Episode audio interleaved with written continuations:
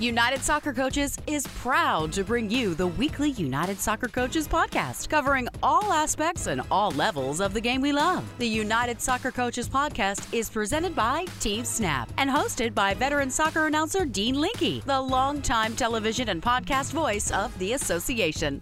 Now, here's Dean with this week's show. I am Dean Linke, and today on the United Soccer Coaches podcast, it's a special College Cup show. We kick it off with Chris Grassie, who in four short years has the Marshall Thundering Herd in the College Cup. They'll play tomorrow night on ESPNU against Carlos Somoano and the North Carolina Tar Heels. You'll like the steely eyed determination of Chris Grassie. The man is the real deal, and he's put the Thundering Herd men's soccer team on the map. After him, one of the true American soccer icons of all time, Brandi Chastain, who played at Santa Clara. Her husband is Jerry Smith, well over 500 wins as the top man of the Santa Clara women's soccer team. They play North Carolina as well tonight on ESPNU as it's Jerry Smith against Anson Dorrance. A great College Cup show with two outstanding stories. Chris Grassie getting it done at Marshall, and Brandi Chastain continuing to support women's soccer at all levels. And you know we love to do that on this show. And it starts after this message from our presenting sponsor, Team Snap. Does managing your club or league feel like a second job?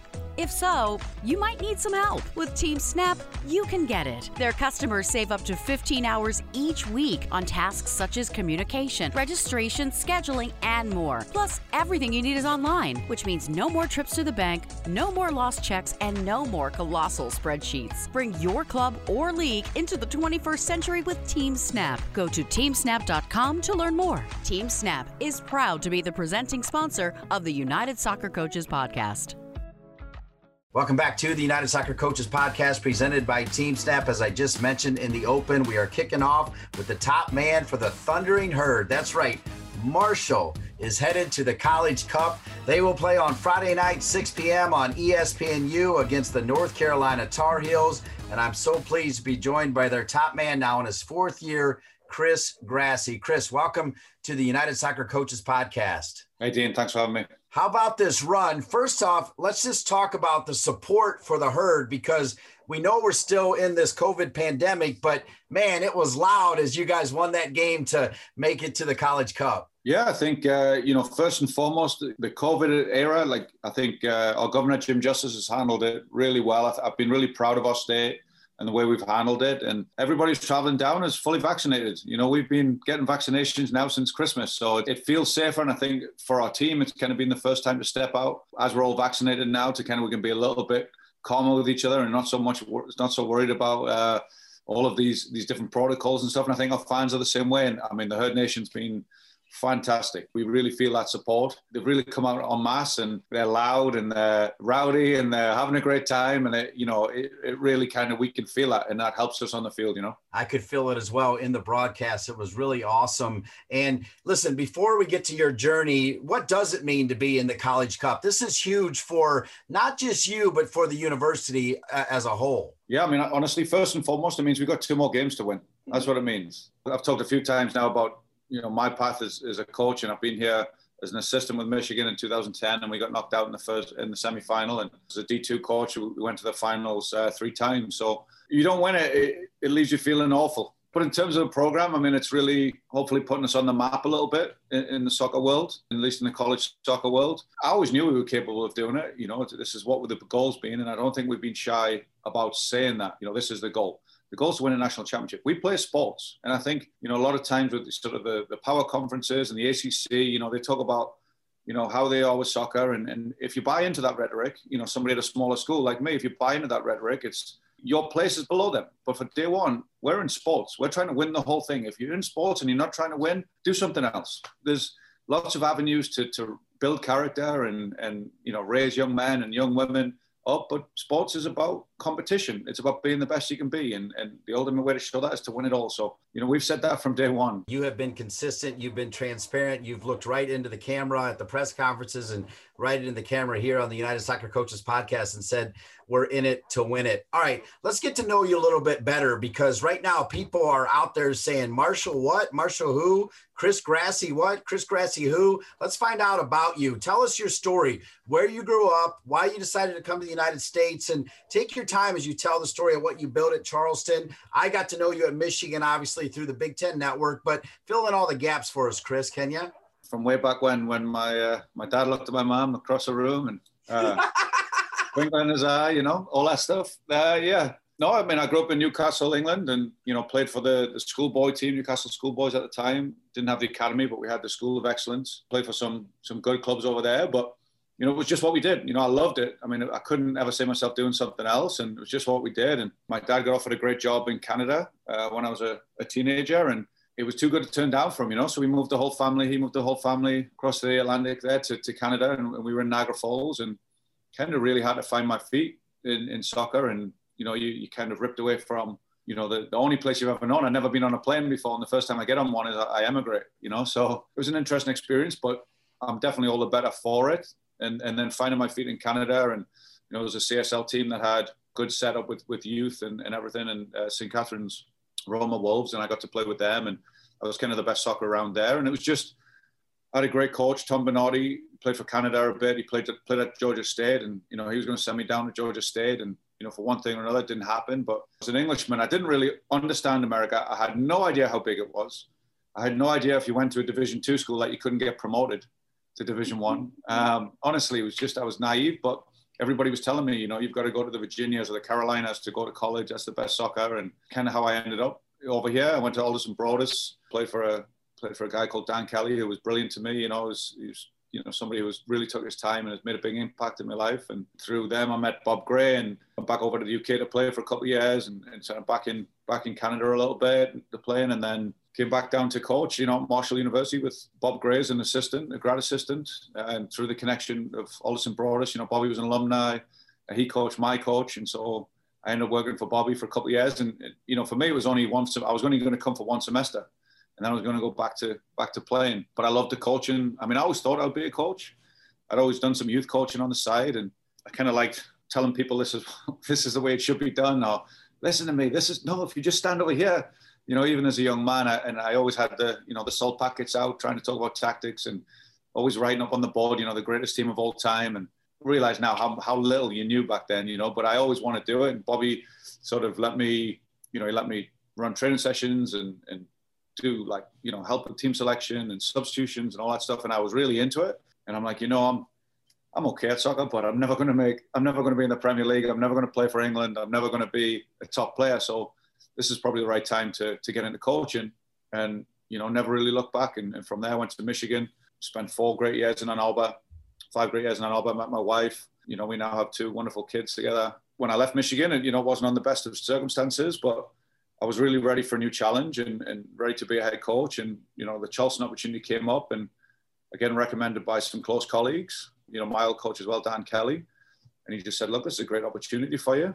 I looked at it and it was a good team. And, you know, I could see, you know, how we could be successful. And once you get into something, I mean, look, college coaching at the, on the men's level, on the men's side, is all about logistics. It's all about scholarships and academic money and how you can package kids and, and the money you have for travel, the money you have for recruiting, the money you have for staff, and how you grow your grow your program. And you know, Charleston, it was tough for the first couple of years. We were doing well, but until we really added a JV team and we were looking at net revenue, sort of generating income for the program, um, until we got to that model, that was 14, 15, and 16. That's when we really took off you know, because we're able to scholarship kids a little bit better. We're able to have some more resources to put into some kids. And that's, you can talk all you want about soccer, about tactics and, and that, but until you have the logistics, you know, and the setup and the finances to build a support uh, your tactical ideas on the pitch with, with, with personnel and recruiting, it's all to the wayside. But we were able to do it at Charleston and hopefully, you know, left a, a, a legacy there. I think that um, we were the best team in the country and six years it was, we were very successful, but it got to the point that, you know, we were only playing games important games in the NCAA tournament, really, like games that were really challenging. There was a couple in the conference. Uh, when Matt McBride was at Notre Dame, it was pretty tough, and you know Urbana had had uh, some good teams, but it was really the the NCAA tournament we're looking at. So the, the the satisfaction, the job satisfaction, was very low in terms of challenge. You know, and, and I've got you know all these good friends in coaching Division One, and every game looks tough, and every team can can do well in the top, you know, top 75 teams are, are very, very tough to beat. And, you know, I could see like there's another step, there's another challenge out there. And so was a couple of years where we just, we weren't really getting much growth as a coach. I wasn't getting much growth personally. And then I had a great assistant in, in Dan Stretford who was ready to take over and he was looking for another challenge. And, and so it was kind of the right time to, to move on and knowing I was leaving the program in, in great hands, you know, so, so Stress took over there and I, and I took Marshall and, you know, it was a great, it was a great fit at the time. It was very, it could take the model I had at Charleston in terms of recruiting, playing style, and, and bring it right over similar, you know, similar region, 45 minutes down the road. And, um, you know, I felt a lot of support from from Mike and, from Jeff. And, you know, they just built a new soccer stadium. So uh, Hoops Family Field, which was which was very enticing, you know, watching that go up, being in the region. And, you know, I thought I, I could do this, I could do something here, you know. And it was a tough choice because I knew I was giving up a national championship at Division Two. You know, that was the toughest choice. That was it was it wasn't if we were going to win it, it was when we were going to win it. But knowing that I could hand it over to Strats and knowing that he would go on and win it, I didn't think he'd win it the next year.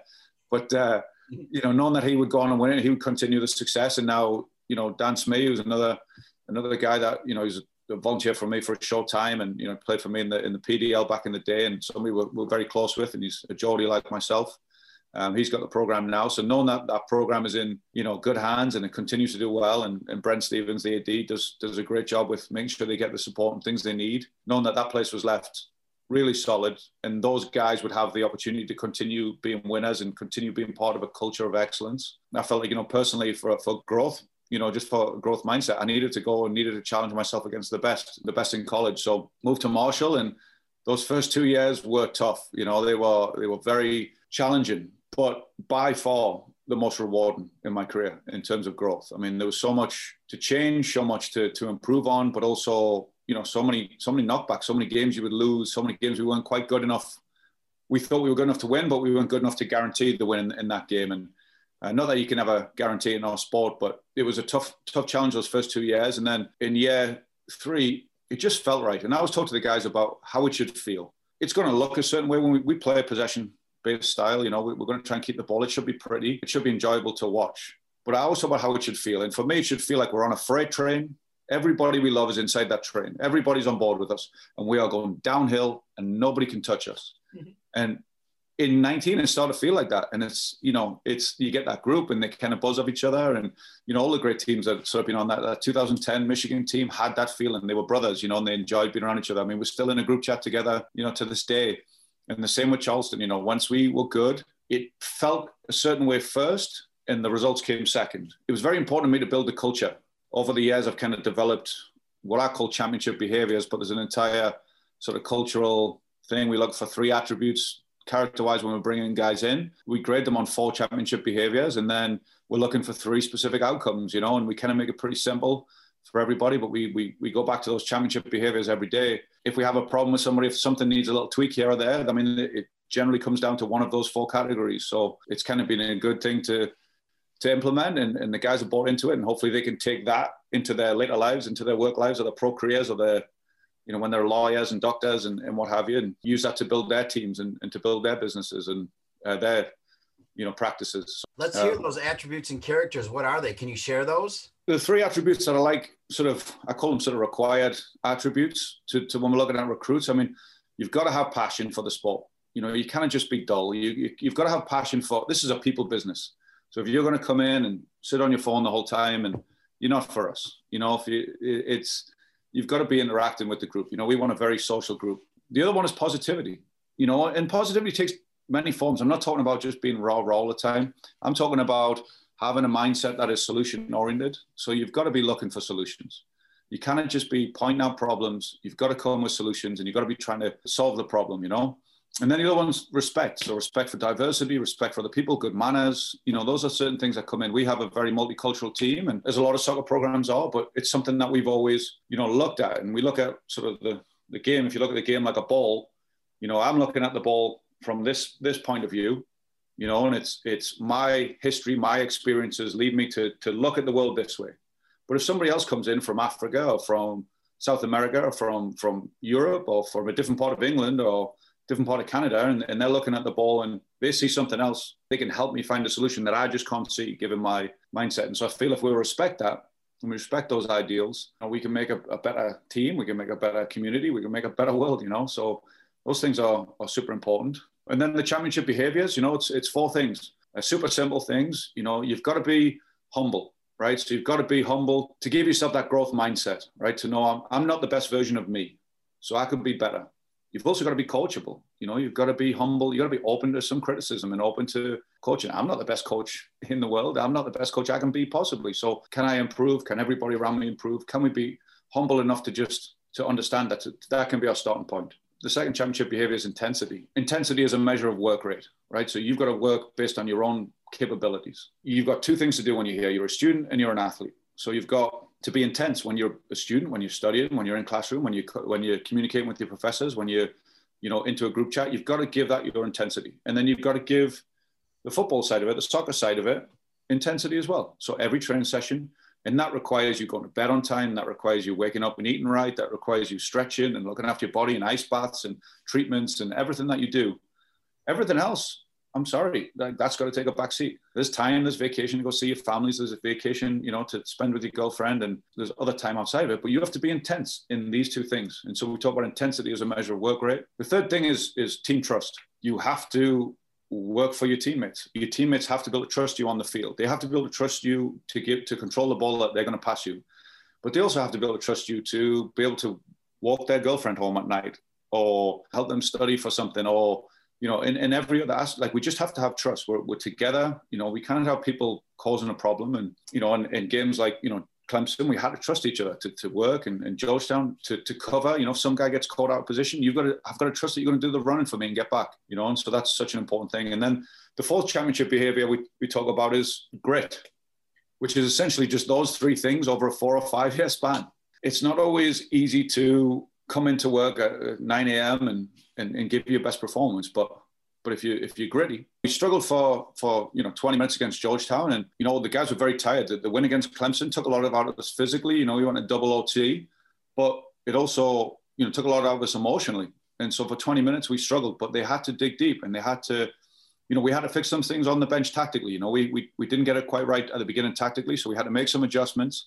And then the guys dug deep. They used that grit to just push through it. And then, you know, from that point on, I thought we were terrific. So it's first the, the, the required attributes passion, positivity, and, and respect. And then the championship behaviors, the things we grade them on every day is humility, intensity, team trust, and grit. And then the aspirations, the things we aspire to as a program, the things we aspire to for the individual are we want to have a culture of excellence. We want to be excellent. We aspire to excellence. We aspire to joy. We have to enjoy ourselves. This is life. You know, it's the being happy is kind of the, the secret to it all, you know. And then we aspire to bravery, to be brave when the moment comes, to have courage, you know. And, and like Clemson, we're going to press us and come at us. And we said, be brave on the ball, play.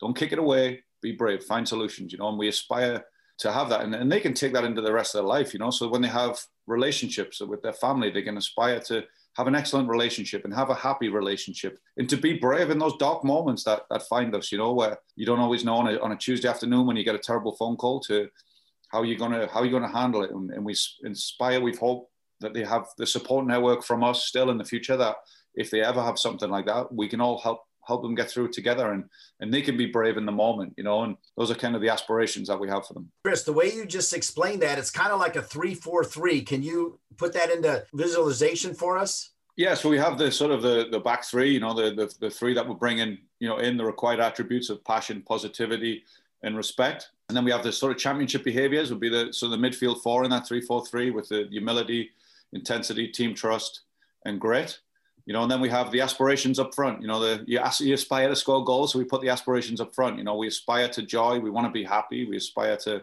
excellence. You know, we want to have a culture of excellence. We want to be great. We want to be champions, and then we aspire to bravery. You know, and those those are the aspirations. I used to have those as, like I said, those used to be sort of requirements, but they're not. They're the things you have to aspire to. You know, you have to aspire to be better you have to aspire to be great. You have to aspire to be happy and aspire to be brave when the moment comes. Chris Grassie, the fourth year top man for the Marshall Thundering Herd. He's got that steely eye, he's got that determination. You just heard the breakdown of the team as well. But he also knows about motivating his kids, including inspirational speakers before each of the games. We're going to hear about that after we take a quick break as we're with Chris Grassie. The Marshall Thundering Herd are in the College Cup. They'll play tomorrow night on ESPNU against North Carolina. College coaches, make sure your program is registered for the 2020 21 College Services Program. While the 2020 21 season looks much different than any of us anticipated, we are committed to providing benefits for college services members year round. The College Services Program supports and promotes the college game, including rankings and awards for participating programs, regardless of when your season is played. For more information or to register your program, visit unitedsoccercoaches.org/college. Looking for ways to improve your training session? Quick Goal has supplied the highest quality soccer goals, seating, field, and training equipment for more than 30 years. From backyards to the world's greatest pitches, Quick Goal has products essential to every level of the game. As an official partner to the United Soccer Coaches and technical partner to U.S. Soccer, Quick Goal knows what equipment you need to elevate your game to the next level. Visit quickgoal.com to satisfy all your equipment needs. Welcome back to the United Soccer Coaches Podcast presented by Team Snap. We're with Chris Grassie, the fourth year top man for Marshall. The Thundering Herd are in the College Cup. And Chris, I love your breakdown of what you look for in your team. And I want to learn a little bit more how you built your team. But you heard me tease the fact that you've had these motivational speakers before every game. Can you break down who you brought in and who might be coming in?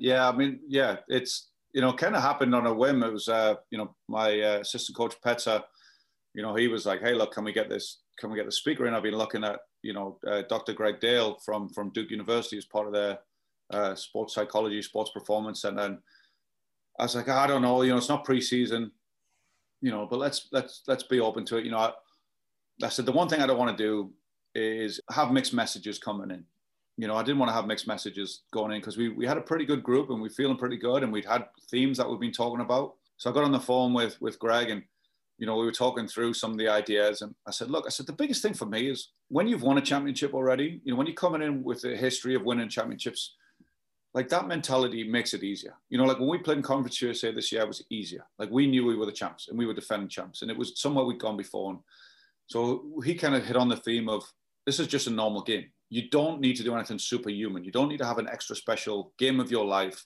to win a, a college cup. You just got to do what you've been doing. You guys are good enough. And I was like, yeah, that's that's really like on point. That's exactly sort of where I want to go with it. So he talked to them about that. He talked about some mechanisms for flushing bad thoughts and, and sort of moving on quickly. But most of all, just talk to them about just just doing your normal thing. So we kind of added to that since then. We, we do our normal thing, you know, on the ball and when we're playing and we just relax and, you know, but we do demand you know extra extra hard work and doing the running for your brother. So we've kind of you know got it from that, and then after that we had Jim Dayton, who's a, an alumni of the program, you know, super successful in the biotech field. Uh, he has his own company, and he talked to us about you know turning down offers like crazy numbers for his for his company because he wants to be the best. You know, and that that was great to hear. And then we had uh, President Gilbert from the school, and we had uh, Brad Smith, who was you know chairman of the board at Intuit, you know, former Marshall Marshall grad, and you know, they were they were all terrific. You know, they they spoke about the same sort of thing about trying to be the best and really just supporting us. You know, and I think it's been great for the guys because the pressure mounts every time, but the support seems to get bigger. And uh, Thursday night we got Chad Pennington and, and hopefully Randy Moss coming in to, to speak to the guys. And then you know if we win, I've heard Matthew McConaughey is going to give the, the speech before the final, so the day before the final. So you know we just keep keep ratcheting up, and it was something that's just kind of happened by accident. I mean, we do a speaker, we have dinner, we do trivia night and then we kind of watch some sort of hype video or, or, motivational thing, and the guys are just into their routine.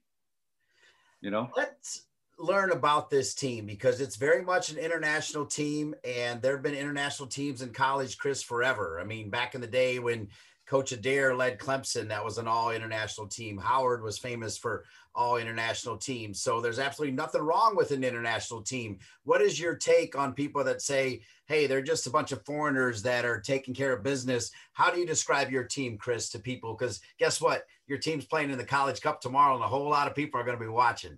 Yeah. Um, I, I don't know. I mean, people are going to be, they're going to have that opinion about foreigners. It's going to be sort of the way they are. Look, I'm an American citizen now, and I was a foreigner once too, you know, and I hope I've been able to add to the community and you know in a in a positive way, and I hope the guys do as well. So, look, if you can tell me a better way to do it at, at Marshall University in Huntington, West Virginia, you, I'm, I'm all ears. You know, like if in terms of recruiting, it's the one sport that is played all over the world. It's the most popular sport in the world by a million miles. Okay, we don't even have to argue. And, and if you look at the Brazilians that we have or the Germans that we have, those are two nations that are pretty good at soccer. I'd probably say the best two nations on the on the planet at soccer. So getting young kids from there is, is a pretty good strategy. You know, we don't have an academy team in West Virginia.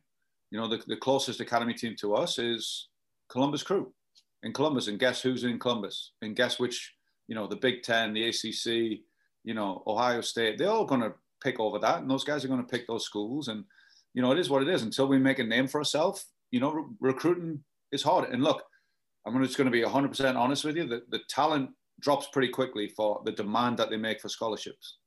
And the top, top players in the US are now signing pro contracts or they're going to, you know, Stanford for one year and then they're going to move on.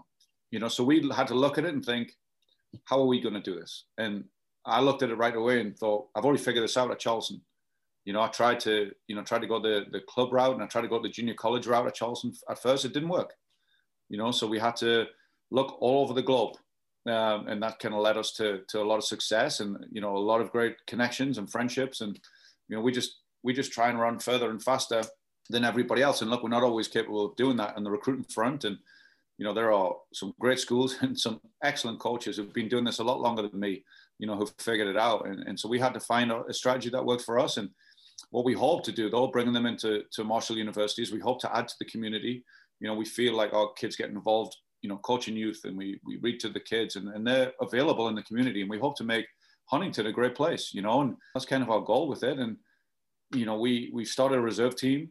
You know, it's going to give opportunities for a lot more local guys to come on and, and, and have a chance to play and develop and you know, the jump from youth to college is huge. Nobody talks about this, but you go from playing young young kids football with you just playing against kids to playing against men who are four years older than you, all of us like in one jump. And that jump is professional teams haven't figured out how to do this correctly yet. You know, it's like it's it's tough. You know, you have a star at, at 17 who doesn't make it, you know, in the pro game. So college is the same thing. And all these college coaches are dealing with the, the jump and how do we prepare our kids? Is it you know, is it training? Is it is it recruiting? Like, what what do we need to do? And I think it's it's on the kids as well to on the clubs to to get them playing men's football earlier. And I know we have all these sort of restrictions of you know what you can do and what you can't do, but it, you know until we just get you know the top 17 year olds with with men earlier, you know the top 16 year olds getting an opportunity, just getting a taste of it. You know that's that's got to happen all over at all levels, and and then you'll see that's when the US will start will start winning World Cups and, and dominating. We're here with Chris Grassie, the top man for Marshall. They take on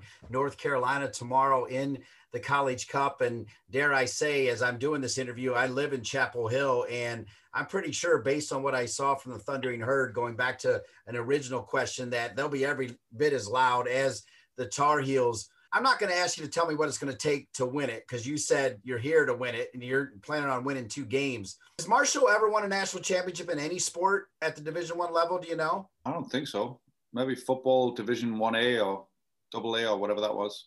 But never at the. This would be the first Division One national championship for Marshall. What would that mean to the community that you keep talking about?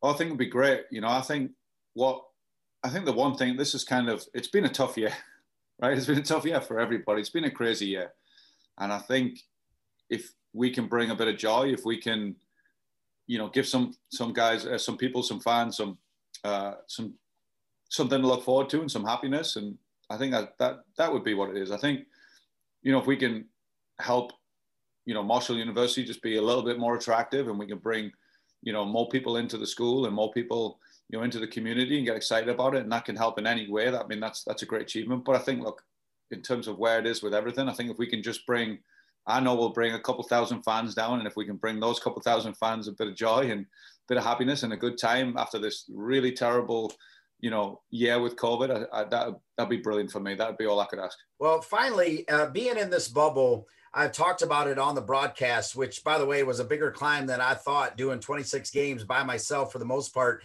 except uh, when they played Georgetown, I did have the the voice of the Georgetown Hoyas to talk a little bit about their history, which was nice. But it was a it was a pretty big mountain to climb. But one thing I did realize and learn is, you know, being with the United Soccer Coaches at the convention is this networking thing it's been kind of neat to have all these brilliant minds, and you're included in that, Chris. You are a brilliant mind and a brilliant story. But I mean, all these top level coaches together right in one area and i know you're laser focused so perhaps that was your your only focus but it's been pretty neat right yeah no it's been it's been it's been good i mean we haven't got to take advantage of of really getting together because we've all been in sort of separate places i mean in, in different hotels but we've had some interaction and you're right i mean the, the, the quality of coaching you know the history that that like a lot of these coaches have is you know be brilliant to tap into and and maybe get a I don't know, a post championship uh, Zoom call together and, you know, maybe pick each other's brains. And, you know, for me, I'm sure like the, the other coaches must have this as well. It's, it's, you kind of come back to the, like we talk about championship behaviors, you come back to your philosophy,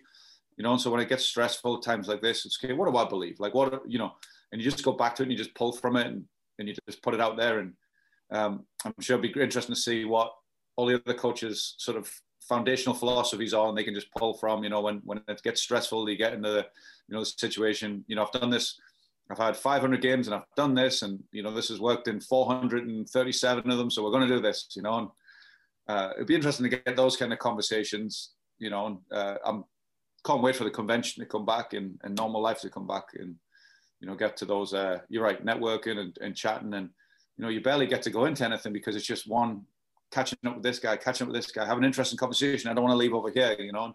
Yeah. Um, you know, I always really enjoy those those events. All right, fair enough. Uh, we'll end it with this. I got to meet you obviously during my work with the Big Ten Network, and you were at Michigan, and you and Paul were always super nice to me. And I felt like that was because you got it. You understood what it meant to be on television and to grow the game together. So, first of all, I wanted to thank you for that.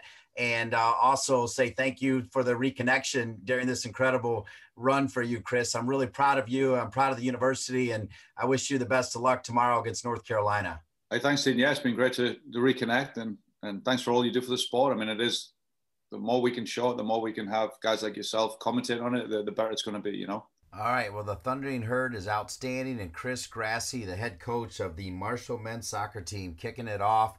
Coming up next, one of the true American soccer icons, Brandi Chastain. Her husband is Jerry Smith, the head coach of Santa Clara.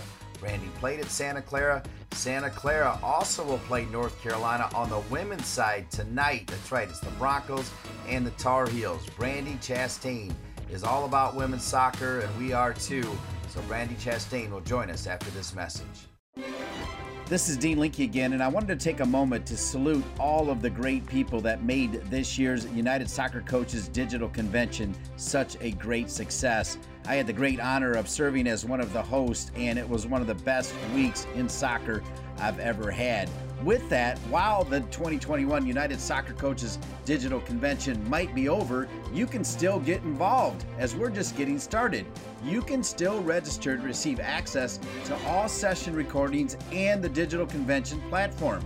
Chat with your soccer coaching community and take in top level presentations from coaches around the globe, all at your own convenience. To register and receive access, visit UnitedSoccerCoachesConvention.org. That's right, you can still register for the 2021 United Soccer Coaches Digital Convention and have access to all of the amazing presentations. I hope you can take advantage of the special offer and again, visit UnitedSoccerCoachesConvention.org. United Soccer Coaches Advanced Diplomas have long been regarded as an excellent way to expand your coaching knowledge, advance your career, and improve your players' development. Now, with our blended format that incorporates online and in person learning, coaches with ever demanding schedules can earn their diploma in the most time friendly way possible. Visit UnitedSoccerCoaches.org slash advanced diplomas for more information. Welcome back to the United Soccer Coaches Podcast presented by Team Snap. Unfortunately, you can't see my smile on this podcast, but anytime I think of Brandi Chastain, let alone see Brandi Chastain, she brings a smile to my face. I had the great pleasure of breaking into soccer with the U.S. women out in Santa Barbara. And Brandi, you were so darn nice to me that I'll never, ever forget it. And you were a media darling then. You cared about media. I think you were interested in media. You're still in media and with all of that, Brandi, thanks for joining the podcast. Oh, Dean Linky, you are the man. Are you kidding me? This is like I, I'm having a flashback to 1991 and all the great things that started all of this off. So I'm thrilled to be here. I told you anytime, any place for you, no matter what. Well, you're on for multiple reasons, but it was amazing. As you know, I've been calling all the action for the women's tournament, and you've been listening. Of course, Santa Clara with your husband Jerry Smith will take on North Carolina 8:30 on Thursday on ESPNU, which will be a great game. But Florida State wins. Yujie Zhao, the Chinese international, rips off her shirt. I say your name. You text me immediately and off we're running, right? I mean, it brought back so many great memories. And you're right, the tie in when you ripped off your shirt, it was against China. I bet Yuji knew that one, right? um, I'm gonna say she probably wasn't born then, but but she's probably seen it on on the web. So um, yeah, I just thought it was quite ironic but also awesome to think that you know she had this personal moment. And we should encourage all the players to celebrate the moments because sports is so wonderful like that. It gives us these great moments to celebrate great achievements. So it was it was fun to watch it. It was great to text you. And i'm so happy that we're having this conversation yeah, super timely. As like I said tonight, actually, this will be released on on Thursday. Your husband in Santa Clara crashing the ACC party, right? Getting in there with ACC teams. What does it mean? Because you've been on the coaching staff for a long time, and I know now you're doing some different things, but you're part of that family. That's where you went to college as well. What does it mean for you and your husband in Santa Clara to be in the College Cup? Well, I, I, think for all of us competitors, you know, we all start our seasons with one goal, and that's to get to the final championship game. And to be one game away from that is really remarkable for all four teams that are involved in the College Cup. But I'm going to highlight Santa Clara University because we don't come from a massive conference. We're not maybe a household name. So our journey is different. Our journey is not through or with, you know, big basketball or big football. Um, you know, we are the paramount team on our campus. We are what everybody gets excited about. And we have for, gosh, since the late 80s, been involved in College Cup weekends many times. And Jerry has truly created a, like Anson Dorrance, that why this is why this matchup is so phenomenal, right? Um, both these coaches have over 500 wins at the Division One level, which is remarkable. There's only three people who have that. They've created some of the of USA's great players, and we come to this time and we get to showcase women's soccer on the biggest platform in, at the collegiate level. And it's so remarkable. What makes this year, Dean, really special? Santa Clara County, where Santa Clara University is, was the most lockdown county in all of North America. We didn't have a fall season, we didn't have a spring season, and we didn't know when we would play again. And these players stood resolute. Jerry did everything in his power, whether that was fighting with the university and the county and the governor to have the opportunity to participate and give these players the field back. It was a real battle. Honestly, I feel like this team is a team of destiny. There was forces trying to get them away from the field and they just stood brave and courageous and confident and together. And that's why I believe that come Thursday night, anything is possible for them. I'm glad that you said believe because I did get to see Jerry just a little bit after you texted me. And that's the key word they believe, right? Yeah, th- there's no doubt. And we all know we've been in sports long enough. We understand that there's only so many things that you can control. And if you do a good job of controlling those things, you know, the, the likelihood of success increases. But there's some things that are not tangible that you absolutely must have. Belief is certainly one of them. I would also say that love is another. You know, that team chemistry is not just about do we all know the X's and O's? It's really about the trust and the willingness to put yourself out there to give to somebody else more of yourself than maybe you would give to yourself. And when you do that great things are are possible. And so i'm really looking forward to thursday night with great anticipation. I'm going to have mia Kristine Lilly, Tish Venturini, Carla Overbeck on my speed dial. So when something great happens, I'm going to call them right away and we'll have this wonderful banter. It's going to be awesome. Of course, Brandi referencing the UNC Tar Heels that she played with for so many years. And it's only fair play with that banter, right? You got to go at it or it wouldn't be the same, right? Oh no, it's I mean, listen, I've got Aly Wagner, Danielle Slaton, Leslie Osborne, myself. We are ready to back our Broncos big time and it's going to be fun. This is why we play, right? We don't know the outcome right now and and we just hope for a great game, everybody's safety, and that we can inspire some young girls out there to think about themselves on this stage and then get them to on that pathway to great success. You mentioned two key words in the last two answers. One was love, one was fun. I can't think of a better time where there's more love for women's soccer. I mean, you think about hmm. at the youth level, which I want you to talk a little bit uh, later about what you're doing at the youth level, but I mean, that is blowing up at the college level, the international level, at a football with the coverage of European football as well. I mean, to be a woman in soccer right now, it, it was pretty, it was pretty heady when you did it and you scored that penalty kick and ripped off your shirt. But I mean, look at the numbers now, Brandi. It's just amazing. It, it is. My, my, you know, I wish my parents were around right now to see this because you know, when I think about getting involved in soccer the first time back in the early 70s and my dad saying yes to becoming a coach of a sport he absolutely knew nothing about, and my mom becoming the woman on the sideline with this big megaphone cheering for all of the kids on the field, we had no idea what was in in our future. But what what i do recall back about those times that it always was about family. It was always about love. It was always about fun. And it continues to be that for me. And I'm hoping, though we have kind of created a new iteration of what women's professional soccer looks like, we can still hold those as fundamental um, no matter how far we go and how big we get. I'm glad because I like to reflect and I kind of like my spot right now as a broadcast on multiple levels. And you know, I've been working with Anson Dorrance, ironically, on the Vision of a Champion podcast. And there's been a lot of banter about how this team in 99 would do against the 2015 and 19 team.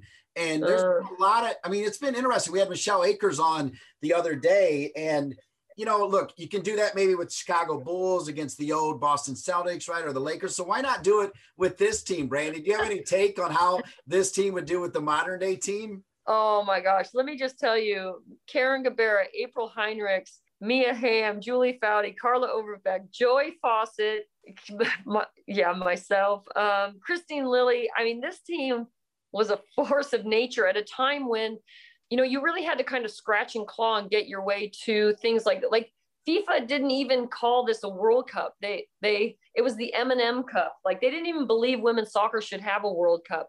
So that team is was resilient. So I think that would be a hell of a matchup between the team now and the, the team then. It really would. I mean, yeah, you guys could beat them, right? Hell yeah, we. But they would say the same, and I hope they would say the same, right? I think yeah, well, it, it would be a knockdown, drag out fight for sure. And what do you think now when you look around, you see all your teammates and you're even in television and you see Julie and Mia now an owner both for a men's team and a women's team. You might even be involved in that ownership group. I'm not sure. Are you with the Angels? I, I, I, am actually a part of the, the NWSL team that we want to bring one to the Bay Area. We want to bring one back. So myself, Aly Wagner, Danielle Slaton, Leslie Osborne, we are building the great nemesis of Angel City. Won't that be amazing? That's perfect. And you don't mind that role, right? No, I think this is this is what sport needs, right? It need you need an adversary that's up to your quality. Like that's where the pressure creates diamonds kind of uh concept happens. Like that's this is amazing. Quote right there. yeah. You remember yeah. Anson? In fact, the first meeting I sat in with you guys in Santa Barbara, Anson talked about working so hard that the insides of your stomach is going to create diamonds. That, that's where you got that from. Do you know that? Oh, I, I he he gave us a lot of great motivational moments where you know he pushed us to really get outside of our comfort zone. And for as many times as Anson and I didn't get along, uh, we get along really well now. Um, we we I think we have great deal of respect for one another, and there's no doubt that those teams during that time were incredibly uniquely special to the future of women's soccer. Brandi, before we get to what you're doing now and uh, wrap up our time with you, which has been awesome, one of the things that I love about you is I show this picture again. When you were on that 91 team, you were an attacking player.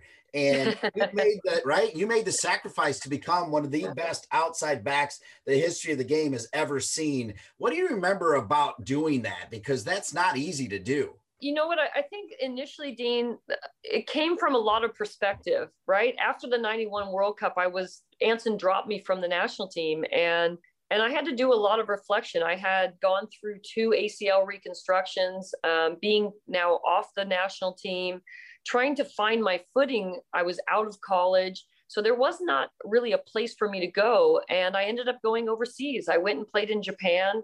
I found again my passion and love for the game, and it reinvigorated my desire to continue to fight to get back on it. And when 95, when the World Cup in 95 happened, and I was watching from a pub with Lesle Gallimore and Amy Griffin and Amy Allmann at the time. And, you know, to watch that was really difficult, but it, it definitely stoked the fire that was in my belly. Like it wasn't over for me. And and when the opportunity came to go to camp in 95, at the end of 95, post World Cup, the national team was having a contract dispute with US soccer. And so I said, Jules, hey, I stand with in solidarity with the players. I, I believe that we deserve better and that we need to fight for this pay equity that everybody's talking about now. This was 25 years ago. And she said, No, Brandi, you need to go to that camp because you need to get on this team. And the only way to do that is for you to go. And so I thought that that was great leadership. It was great vision. It was really what um, made this national team great was they looked at the picture as a whole, not in parts as like individuals. And so I said to Julie, I promise you, I will do everything necessary to be on this team. And I don't think I ever worked as hard as I ever did to for those training camps. And when that those were over, and I got into a, a meeting with with Tony and with April, and Tony said, "You know what, Brandi, you've had two great camps. We're really really pleased, and we we believe you belong on this team." And you know the insides it's like christmas and your birthday and everything all wrapped up together and you're trying to be cool about it but you're so excited. And then he dropped the bomb on me when he said but as a defender not a forward. And so literally dean i think this is where people come to the crossroads in their life and you have to make a choice. And what i'm hoping to everybody who's listening is that choices are what we hope for and opportunities are we never know when they're coming so you have to be ready to accept them. And that is this wasn't what i wanted. It wasn't what i thought was going to be told to me but it's an opportunity to be on the team and that's what i really wanted. And so what i ended up learning was number one i'm going to play between Kristine Lilly and carla overbeck. If i can't be good there i don't deserve to be on the team anyway. Um, but what I what I then learned is that all the things that I had known and learned before about being a forward, I used against my opponent because I saw the runs before. I knew the move. And so I could get into the spaces. I could read the play ahead of time. And that absolutely made me better. And so what I would say to everybody when you're presented with a, something that doesn't look like what you wanted or it's uncomfortable, search down deep inside yourself and say, How good am I? And what do I know? And how can I use it to be good in this moment? Because that's what life is all about. You have to be flexible, you have to be agile, you have to be willing to take a risk. You're going to fall down, you're going to make a mistake, and you're going to get back up on your feet and you're going to go for it. I love that answer. Amen. One more soundbite because you mentioned the equality and the pay thing. You're right. It was 25 years ago. Do you have a take, Brandi, on women getting what they deserve? Yeah, we deserve what we should get, which is more. And that's not being greedy. That's more about, listen, companies, sponsors come to US soccer wanting to sponsor women's soccer. Dean, this is not this is not something that hasn't been told before, but there was plenty of sponsors that came to US soccer to say we want to sponsor women's soccer. And they said well no you can't sponsor women's soccer. You have to sponsor US soccer which means that it goes to men's and women's. But what we also know is that 70% if not more of those dollars went to men's soccer and boys soccer.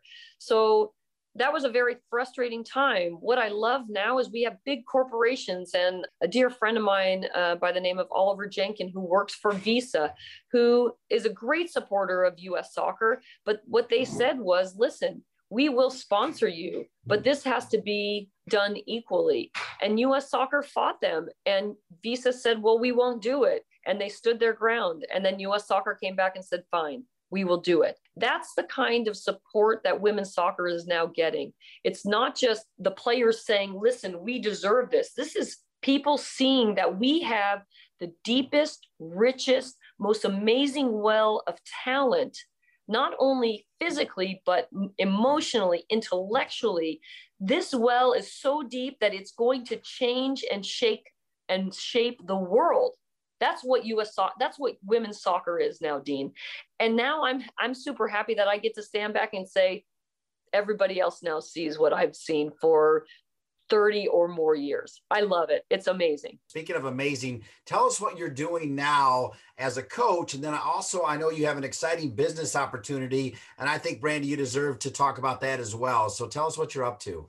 I appreciate that. So I'm like everybody else out there coaching youth sports, you know, it's an investment of the heart. You know, I really want to share all the these great moments and opportunities that I was given through good coaching and great teammates and wonderful leadership moments with young players. Um, my ultimate desire is to work with one of our national teams, I hope at some time soon. But I coach youth soccer for De Anza Force. I also coach high school boys varsity soccer at Bellarmine College Prep, which I absolutely love. It's the yin and the yang. I get to coach both um, young men and young women. And I support Santa Clara University women's soccer, obviously. But I got an opportunity from a gentleman who also happens to be a Santa Clara alum, whose son I coached he loved the way I coached my teams and he said, I want to, I want you to come work for me in, in the tech space. And I was like, I don't know anything about what you're talking about. He said, you're going to be great. You're going to learn. You're going, you're, a, you're a competitor. You like a good challenge. Um, this is definitely, this is a startup. It's, you're going to wear a lot of hats. Uh, the company's name is City Cheers. It is a marketing platform with a contactless pay solution that works in restaurants and, and bars it really is a win-win-win. It's a win for the location because it's safety, security for the patron, it's efficiency and it's convenience. And for us, it allows us to make the connection between the two. And it, it's a platform that I, I believe will take over this market because there's nothing else that's quite like what we do. So, City Cheers, if you're an owner operator of a restaurant, if you do credit card merchant processing, come and see me. Let's do some great business and let's change the space. We know it's going digital anyway. So, I used to be resistant to technology, and I think technology is now what is shaping the way we do things. And I'm really proud to be a part of the City Cheers team. All right. Is there a website or a Twitter account or an Instagram account to learn more about it? You can get the app on the App Store. It's free, City Cheers. Um, you can go to the website, citycheersmedia.com, um, to find out exactly what the technology does. It's not an interactive website. It's basically just to show you how it interacts in restaurants and bars and how it can be useful for the user and how it can be useful for the operator. And we're going to have a ton of fun with it. So, um, I really appreciate that. One last thing I am doing, I'm working with a group called Save the World LLC, and we promote products that are friendly to the environment and hopefully for people. Um, we're trying to get people to get away from um, the bottles of chemicals that they've been using to clean things and use our aqueous ozone spray bottle, which has been around for about 100 years uh, as a cleanser, deodorizer, sanitizer. And you can check that out at savetheworldllc.com.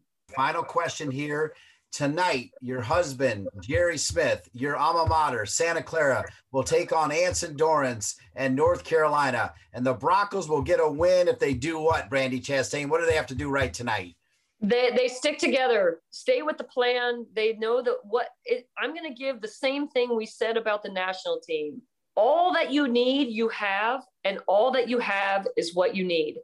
Don't look outside of that. You got here for a reason. Believe in yourselves. Let's go, Broncos. Brandi Chastain, you bring me so much joy. I love your spirit. I did back in 89 and still to this day. Thank you so much for joining me and good luck to your Broncos tonight.